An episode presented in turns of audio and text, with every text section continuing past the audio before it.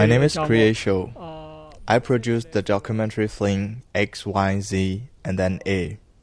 This movie tells the story of Karenni people displaced by conflict. I traveled to Karenni state in 2018 and 2019 Since then I've learned a lot about the Karenni people. They have been suffering from Burma's civil war from generations to generation. After the 2021 military coup, a huge number of people were displaced. I think everyone should hear their stories. That's why I produced this documentary. When anti-coup protests began, people started calling on Generation Z, and then Generation Alpha are those who come after.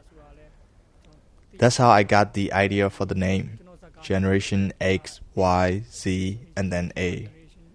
Each new generation of the Karenni people have to face a never-ending conflict. I interviewed refugees in Ban Mai Naing Soi refugee camp on the Thai-Burma border.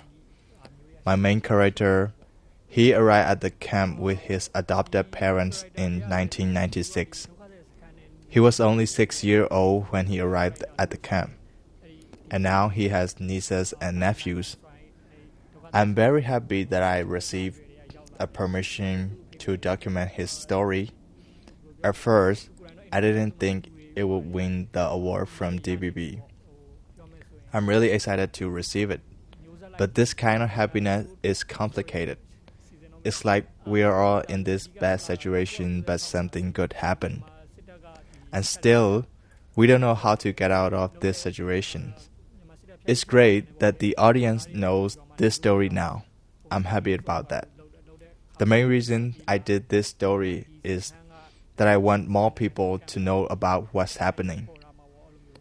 I would like to make it into a feature documentary about 15 minutes long because I would like to document each generation of his family.